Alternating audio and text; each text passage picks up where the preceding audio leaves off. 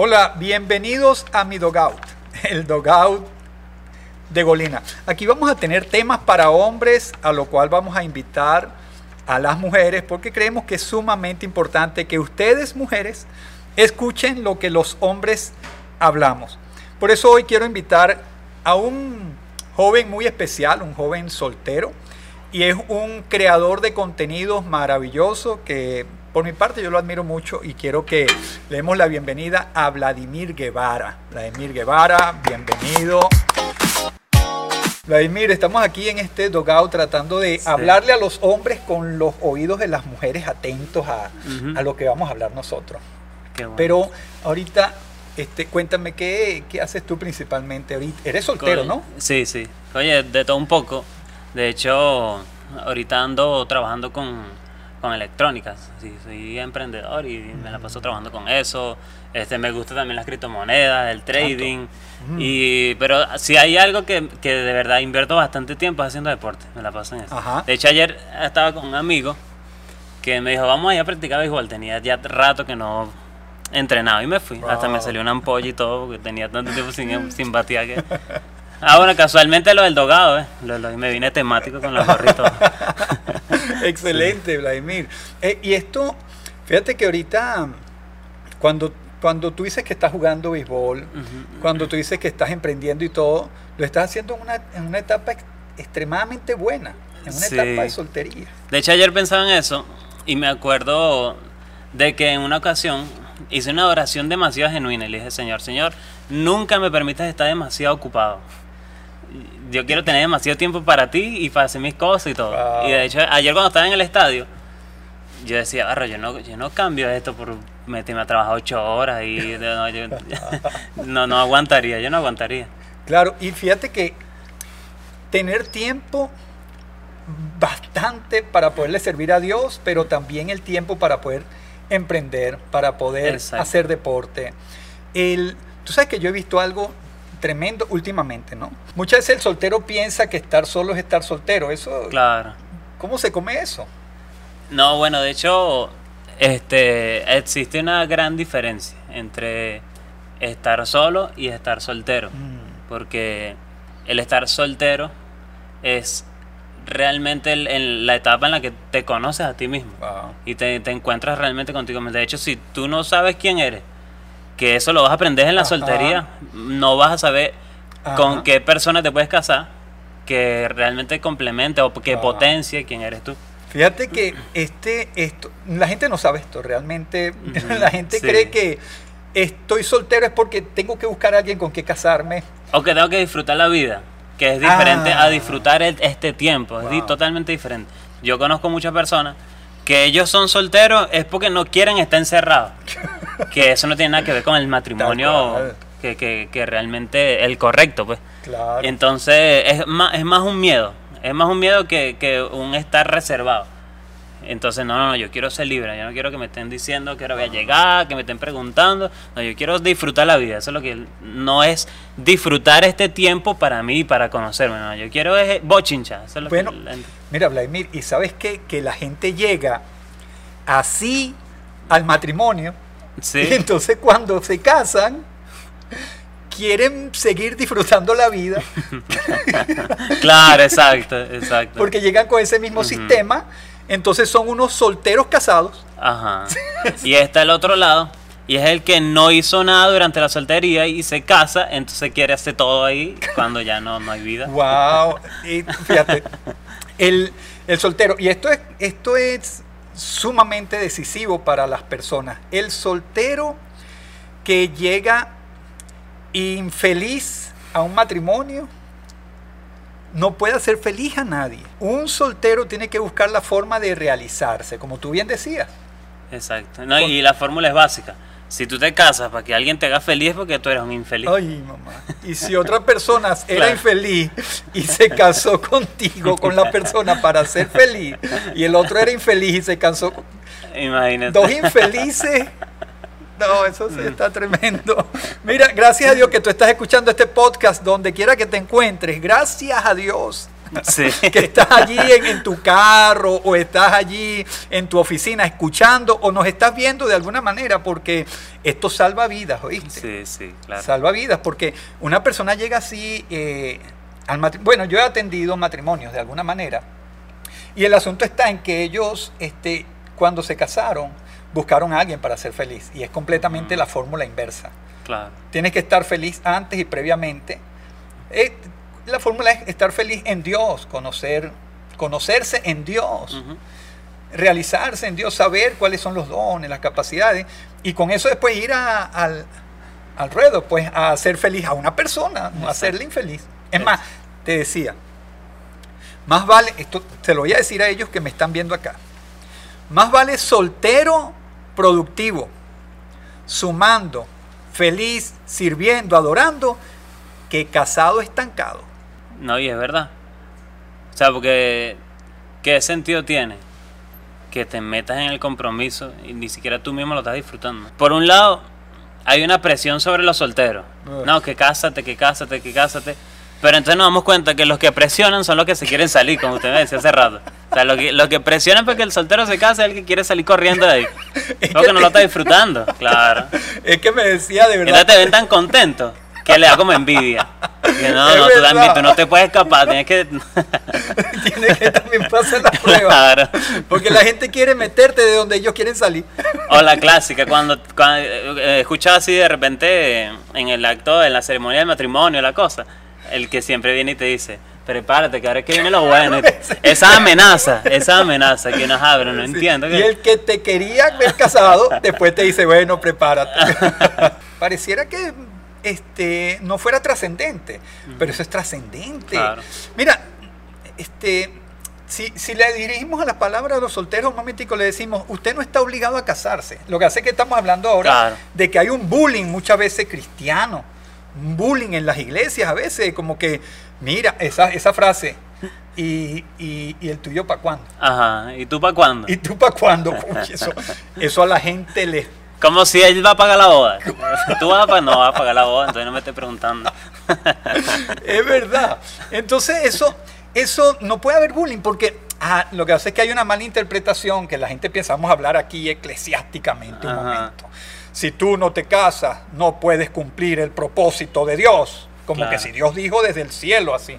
No, no es así. No De es hecho, el apóstol Pablo, él lo aclara, él dice, mira, si te sientes bien así, no te vuelvas loco, quédate quieto. Ahora, si tú crees que lo necesitas fino, dale también para adelante. Sí. Porque las dos cosas vienen de Dios. pues. Estar soltero no es pecado y estar Claro. casado no es pecado. Exacto. La persona que decida, lo importante es que en el estado que esté, Estás haciendo la voluntad. estés haciendo la voluntad de Dios y prosperes y, y sea feliz y sume... Mira, tú sabes que es triste. Cuando uno ve a una persona soltera prosperando de una manera extraordinaria, ah, uno los ve que se están comiendo el mundo. En las iglesias adoran, cantan, eh, sirven en algún área, trabajan, emprenden algo o son unas buenas empleadas y están avanzando y de repente, ¡pam!, se enamoran Sí. se casan y triste es verlas en el tiempo, sin brillo, sin gozo, sin alegría, sin servicio, sin canto. Antes eran autónomas, independientes y fructíferas, ahora dependientes, languidecen, entristecidas y disminuidas. Ay, no. Sí, sí. Ay, no. no, no, no. ¿Sabes cuándo hay que tener cuidado? Cuando en el hombre hay un, hay un síntoma que se nos falla. Y es cuando empieza a beberle la barriga al hombre. Coño, vale, ¿qué pasa? Tú no eras barrigón, te descuidaste. De claro, antes te la pasabas haciendo deporte y ahora ya, ya Ahora te la pasas metido ahí y ya le sale barriga. Y entonces empiezan a verse Ese es un síntoma. los síntomas de que ya les Claro. pegó, les pegó el matrimonio. Pero a Dios gracias que estamos hablando de este tema, porque la, la mujer sí debe casarse, pero con el corazón y la razón. Porque Claro. Dios le va a presentar opciones, tanto al hombre como a la mujer le va a presentar opciones. Lo que debe decidir es, dentro de todos ellos, cuál corazón late un poco por alguien y cuál es el más acertado de acuerdo al propósito que tiene que... Exactamente, Y eso lo va a ayudar, claro. porque a veces no se quiere usar el cerebro. Ah, eh, Hablando de eso, yo, yo conversaba temprano con una amiga y yo le preguntaba de que cuál es la razón, o sea, cuál es el motivo, y yo creo que con eso podríamos entrar en el tema, del por qué los hombres de esta generación o de, este, de esta época tardan más para casarse? O sea, ¿cuál es el origen? ¿Cuál es la raíz de eso? ¿Será que los hombres de hoy día son diferentes a la generación pasada? ¿O la, el- el- la sociedad cambió? ¿O evolucionamos? ¿O echamos para atrás? ¿Qué, qué fue lo que pasó? Hola, y mire, eso es- mira, tú sabes que cuando estábamos buscando el título para ver, Ajá. tú sabes el título, ¿qué podemos hablar del título? Salió un título, un titulazo, Ajá. el titulazo, este, la hombría del siglo XXI. Mm, eso, es un titulazo de, de- Pero cuando tú te pones a ver a- hoy en día, la hombría estaba clara siglos atrás. Estaba clara con tu abuela, con tu mamá. Claro. No había problema con la hombría. ¿Quién era el hombre de la casa? ¿Quién? Ahorita la hombría es un tema del siglo XXI, es un tema que ha sido tan atacado, eh, ha sido tan, tal vez a, a lo mejor, tan confundido de alguna manera, eh, que, que nos deja a nosotros como hay que estudiar esto. El problema está, como siempre, en los extremos. Porque nos, nos fijamos que la generación pasada llegó al extremo del machismo. Y la de hoy no quiere saber nada de masculinidad. Cuando, cuando recibí lo del tema, yo, yo noté varias cosas. Y entonces me empecé a dar cuenta de la diferencia entre, o sea, o cuáles son los aspectos que resaltan del hombre del siglo XXI, que no se veía normal en la generación pasada. Y por ejemplo, hay un aspecto que, que yo tengo aquí anotado y es la sensibilidad. Que la sensibilidad no tiene nada que ver con fragilidad o con alguien que es llorón, sino con alguien que cuida los detalles, que tiene una capacidad de análisis, que es inteligente. Porque el hombre antiguo era. Tosco. Era, exacto, era Tosco, brusco. brusco. Y, y tú eras aprobado mientras más fuerte Rudo, fuera, más rudo. rudo, claro. Entonces, hoy día se valora mucho más la inteligencia. Y Sí, la sí. generación pasada todavía no encaja con eso. No, y la generación, hablando de allí nada Ajá. más de lo rudo, este, la generación pasada amaba a un hombre de pelo en pecho Ajá. Y de pelo en la espalda y pelo por todas partes. De hecho, se abrían la camisa y todo así para que se viera y si, que y si tenía una cruz ya llegó a ser hombre. Exacto. Y uno cuando estaba empezando, uno estaba quería la cruz. No, ya cuando uno se le salía la cruz, ya mira, mero macho, ya, Ajá. ya listo para casarme. Pero hoy en día la gente se, se, se, se, se da- se depila o se afeita. Ya Claro. la generación de hombres esta, de este tiempo ya no es de pelo en pecho. Y entonces, este, son, pueden ser que sean criticados Claro. porque la generación pasada le puede decir, ay, porque la masculinidad se ha asociado con algo más externo Ujú. que con la estructura interna que es el hombre en sí. Por ejemplo, hay un segundo aspecto que yo pongo aquí, es que el hombre del siglo XXI piensa y que siente miedo. O sea, en, en- el, en el pasado era, era casi que un pecado decir que a ti te da miedo algo. Y el miedo es un sistema de defensa, o sea, es algo natural de la persona. Entonces, por ejemplo, aquí yo anoté, el hombre del siglo XXI no tiene que responder rápido necesariamente. Ah, caramba. Que eso es una presión que hay, porque cuando tú eres hombre, no, no, tú tienes que resolver. ¿Qué pasa? Bueno, entonces, cuando tú eres distraído, Ajá. te critican y te regañan. Entonces, Ajá. el, distra- el que es distraído es una debilidad. Cuando, cuando es algo que está en la persona, pues o sea, él no quiere ser distraído, él es distraído y ya. Yo soy Sí. distraído por lo menos. Así es. Y eso no es algo negativo. Lo negativo es el descuido, que es Eso es diferente. correcto. Entonces, el o que, sea, dis- que te dan tiempo para pensar. O sea, que uno puede tomar tiempo para y que el pensar. cerebro del hombre está hecho para pensar en cualquier situación. Entonces, la- eh, nosotros crecimos con la idea de que el hombre no puede hacer dos cosas a la vez. Sí.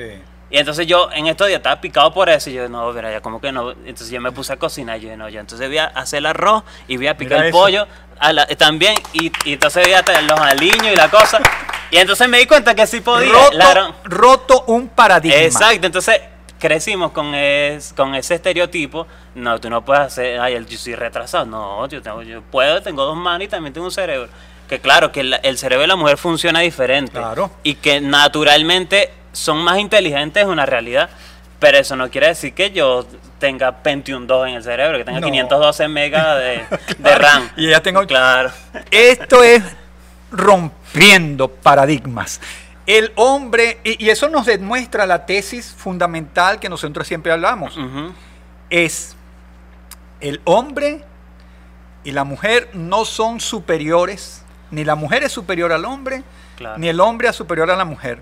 Somos distintos. Exacto. Que realizamos tareas este, diferentes, con una capacidad diferente, sí, porque no es igual un hombre reparando un carro, ¿verdad? claro. No es hombre, eh, es igual, no es igual hombre reparando un vehículo, alzando un carro, cambiando un caucho, que una mujer. Desarrollamos diferentes. Pero también es diferente una mujer man- eh, escribiendo por lo menos en la computadora con esa flexibilidad que un hombre escribiendo en la computadora. Y escuchando la conversación que tú tienes con tu amigo. sí, Porque están ahí y te, oye, ese negocio está como medio raro que le están proponiendo aquí, no, eso no cuadra. Eso, eso es las capacidades auditivas de las Exacto. mujeres. Entonces, bueno, ya volvemos nuevamente. Vamos a una pequeña pausa y seguimos porque esto está demasiado Sí, bueno. demasiado. El Dogout de Colina. Este programa viene gracias a arroba franelas de Venezuela. Hermosísima. Y de arroba Fredo Sushi. Si usted quiere comer sushi, usted tiene que probar esos sushi. Si no ha comido Fredo Sushi, usted no ha comido sushi todavía. Claro. Interesante el rompimiento del paradigma. Bueno, ahorita hablamos, yo quería completar algunos puntos que yo tenía por aquí Sí, anotados. señor. Y hablábamos de, de las características del hombre del siglo XXI. Yo tenía por aquí que el hombre del siglo XXI Ay, puede hacer labores manuales. Wow. Que, que es algo que, que- que Ajá. también estaba como... Era un mito. pues, Era, ¿sabes? no, y estaba vetado. Sí, vale, era- y se veía raro. Pues, Se era veía como que, raro. Un hombre que friegue plato. Ajá, que friegue plato, que... La pase coleto. Exactamente. Y entonces, cuando es algo normal, o sea, por ejemplo, este, cuando hoy día un hombre aparece diciendo, no, que limpie la casa, que Ay. cocine o que fregue, la mujer le dice, eso es lo que tú tienes que hacer. Ah, pero ellas sí se sienten grandes cuando trabajan. Sí. Entonces, eh, ahí es donde está el desequilibrio. O sea, es normal que tú trabajes, es normal que yo friegue. sí, o sea, es- algo normal que, que simplemente tenemos que Wow. cambiar esa mentalidad. No, y, y fíjate que previamente, en tiempos pasados, era negado. Claro. Inclusive la educación dentro de la familia, los padres, por lo menos mis padres, mi generación, el hombre para la calle y la mujer limpiando. Y vamos un poquito más allá. O sea, hasta se veía raro el que, el que de repente le gustaba colorear, el que le gustaba recortar, el que tenía la letra bonita. O sea, el, el dicho ese popular, que- el que este es soltero, vive con la mamá y tiene cocina bien y tiene la letra bonita. Tiene una mascota y tiende la cama. Y ya entonces era, Sí. era raro. Fíjate que esta, esta, esos paradigmas hacen, incluso, mira, es tan bueno, mira, los muchachos que están aquí, yo sé que algunos padres van a poner a sus hijos a escuchar esto, esos hijos de 12 años, de 14 años, mira, no dejen confundir su sexualidad por el hecho de que usted sepa dibujar, Claro. por el hecho de que usted tiende la cama, por el hecho de que usted friega y hace dibujos, no se deje pervertir su sexualidad. Y que, y que los padres no repriman eso. Porque hay muchos artistas que, que nunca conocimos porque le dijeron que estaba mal, ¿no? Tú Ah. tienes que jugar fútbol, tú no puedes... No, ¿qué es eso? ¿no? Y, incluso hay unas personas que, que danzaban. Sí. Otra vez volvemos dentro de la iglesia. Un joven que le gustaba la danza inmediatamente, años atrás, ya eso ha roto en el tiempo, pero años atrás, si el hombre danzaba es porque se perdió. Sí. Eh, O si cortaba pelo es porque se perdió. Claro. O sea, y la sexualidad jugaba de acuerdo a lo que hacía la persona.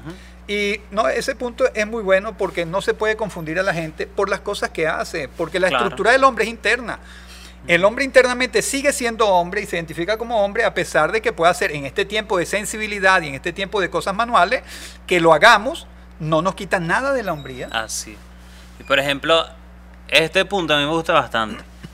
Y es que el hombre del siglo XXI tiene amigas genuinas.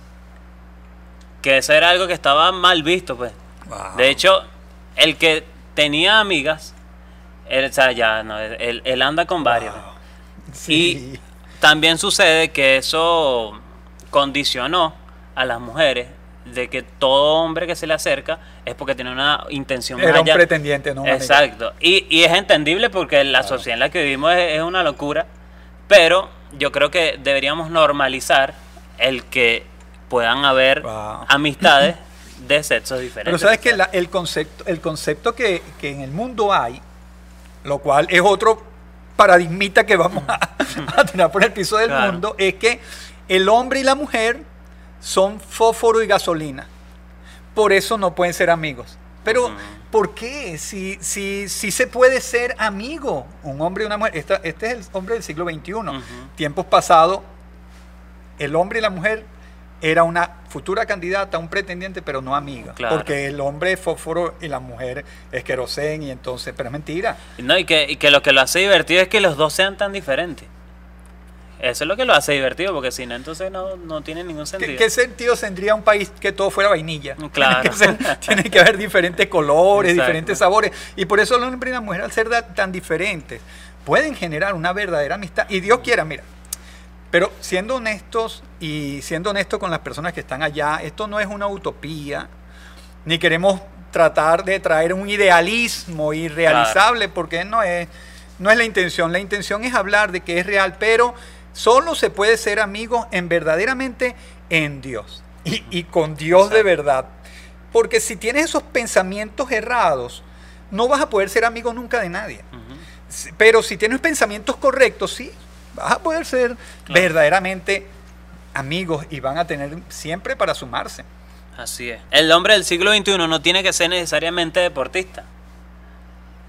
Porque, o sea, por ejemplo, yo soy amante del deporte, de, de- de- de hecho hace rato hablábamos de eso, pero es normal que, que un hombre quiera ser cantante, que quiera ser Mm. bailarín.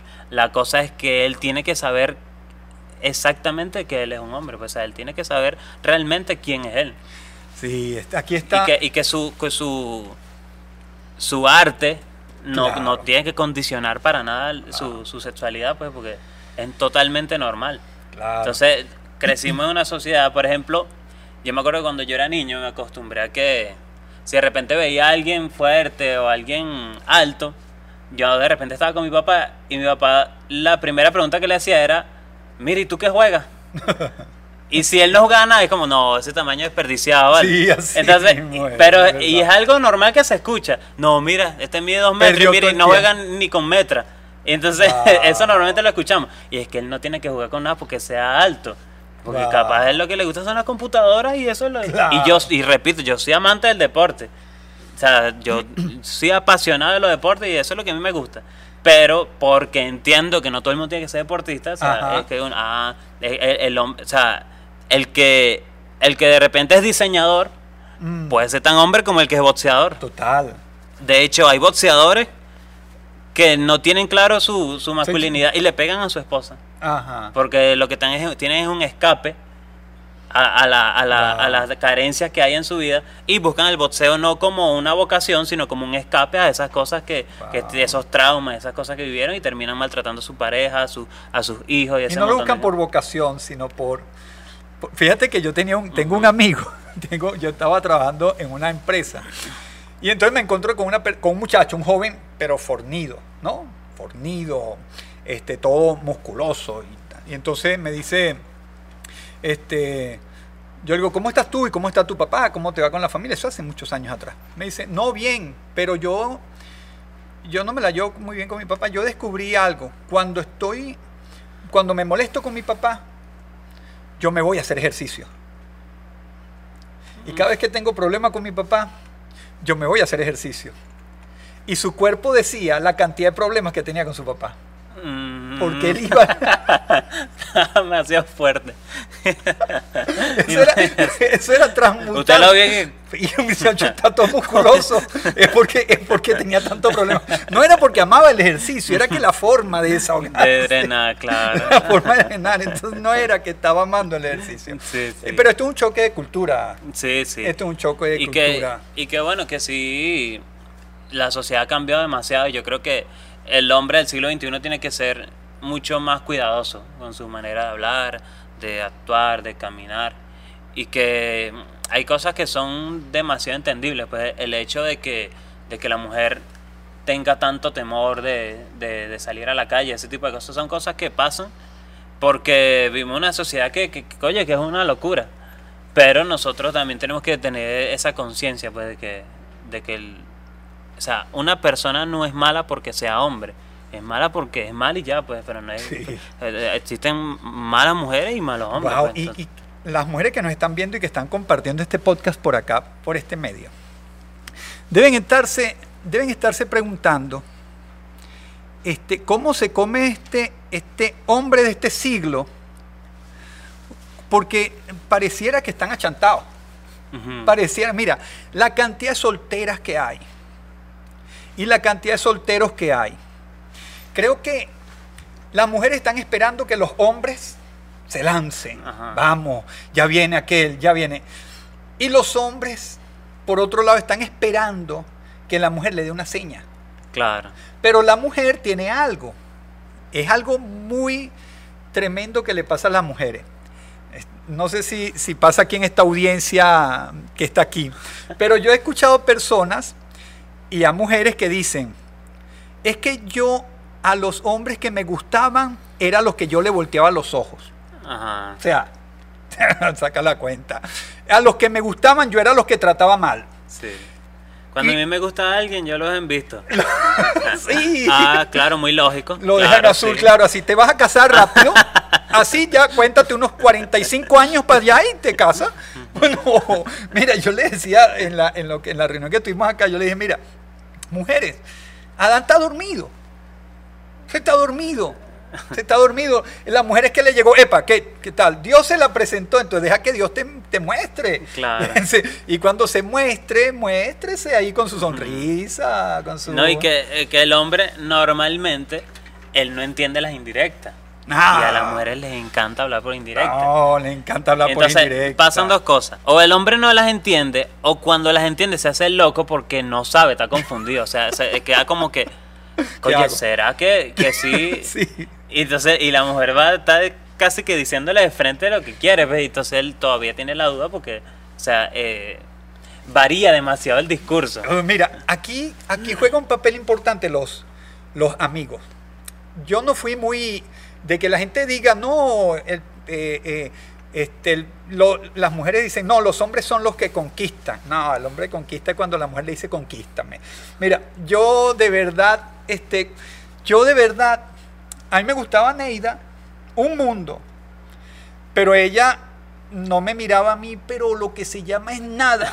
No, para nada. Eso era la indiferencia en pasta. Pero entonces, entonces, recurrí a un amigo. Porque un amigo no es Cupido. Un amigo es un amigo que une dos corazones que ya se gustan y que ya laten el uno por el otro. Cupido es diferente. Cupido hace que dos corazones que no tienen intereses, que no se gustan y que nadan, los empatan. Ajá. Eso es Cupido, un diablo. Sí, sí. Picho con cacho. Pero un una amigo- lotería, una lotería. Vamos a ver- vamos a ver qué sale ahí. Vamos a ver qué sale ahí. Pero el amigo es el que sabe que dos se gustan, pero somos tímidos. Ajá. Y ahí entra el amigo. Pregúntale si. Pregúntale si yo le gusto. Ah, y uno tiene ese amigo ahí. Pregúntale si yo le gusto. Y entonces ese amigo a veces es torturador. Sí. Ah, ese amigo se goza con uno. No, no le he preguntado. Y después sí, sí le pregunté. Ya le voy a preguntar. Yo creo que sí, no, había uno lo vacilan. Pero con mi esposa amada fue así. Tenía una amiga en común que me hizo la segunda. Ajá, creo la que esta generación le llama la segunda al cuadre. Sí, no, la segunda. La El- segunda. El cuadre ya se quedó. Es otra cosa Sí, fea sí. también. Me hace la segunda. La segunda. Y entonces así sí pudimos encajar. ¿Qué quiero decir? Que el- eh, no se comprenden y por eso es que abundan los solteros. Claro. Eh, ay, Dios mío, ¿cómo vamos a resolver ese tema? ¿Cómo vamos a resolver ese tema? No, es que Vladimir, yo- ayúdanos. ah, Yo, creo que en primer lugar, una de las cosas que, que tenemos que dejar claro es que no se puede hablar con indirecta. Ya, ya, las indirectas vamos a cortarlas de una, no, no hables con indirecta. Escuchen ustedes, Entonces, por favor. Otra de las cosas es que, y es un aspecto demasiado importante, y es que cuando tú entras en una relación con una persona, es importante que todas aquellas cosas que no, que no te gustan, que se hablen en el momento. Por ejemplo, este, o sea, yo, yo no coincido en la idea de por qué tiene que llegar al punto de discutir. Y siempre le digo a las personas que tú no puedes llegar al punto de estar molesto para tú decir algo. Ajá. Si algo no te gustó, tú lo dices en el momento, se solucionan las cosas y se borra eso y listo. Vamos a ver cómo ayudamos a las solteras aquí. Vamos a ver. Ajá. Porque ahí hay algunas que le están, ahí están, ahorita están metidas ahí en la cámara y le van a decir a sus hijas, escucha aquí al dogado de Golina que está hablando con Vladimir y te va a decir algo. solteritas que están aquí, solteros, no importa la edad que puedan tener. Este, es pecado, o no, no, vamos a poner pecado, vamos a decirle, ¿cómo tú, cómo rompemos la soltería? Vamos a, vamos, ¿cómo rompemos la soltería de una manera inteligente y de una manera efectiva y agradable? ¿No? Vamos a ver. Las mujeres saben cuando un hombre tiene un cable pelado con usted, usted lo sabe. Sí, claro. No, me diga que no. Ellas lo saben. Sí, sí. Entonces no se haga la difícil. Suéltele una sonrisita. ¿no? Rompe ese paradigma de que si él gusta de mí, él va a persistir. No, no olvides eso, eso era antes. Claro. No, si él, de verdad, si él está enamorado de mí, él cuando yo le dé la espalda, me va a buscar y me va a decir, ¿para dónde vas? Si tú me gustas. No, no, él, usted le da la espalda y él se va a dar la espalda también. La hombría del siglo XXI se puede estar afectando por falsos paradigmas, por unas culturas y por, una, por unas por unas edades que no se comprenden, cómo era la edad tosca, la edad este, bruta, a esta edad, a esta generación más sensible, esta generación con detallista. detallista, con más manualidades, y eso puede estar generando confusiones y queremos que usted no se confunda. Usted hombre cuando se mira en el espejo es hombre y usted es mujer. Cuando se mira en el espejo usted sabe que es mujer. No se confunda porque a usted le gustan las manualidades, al hombre le gustan las manualidades o la danza. No se confunda, eso no pervierte su sexualidad. Pasamos a la soltería. Solteras y solteros. Háblense. Y si no les gusta algo, conversenlo. Exactamente. Pero no, no rompan una relación que puede ir en un, en un ascenso maravilloso por sencillamente no hablar. Hombres, creo que a los hombres hay que decirle algo, Vladimir. El mejor secreto, la mejor estrategia, que no es una estrategia, es simplemente aprender a ser amigos. Cuando aprendemos a ser, eh, ser amigos de la persona que nos gusta, de la persona con la que queremos casarnos, yo creo que ya, ya resolvimos todo. Está resuelto. Entonces, hombres, láncense a ser amigos.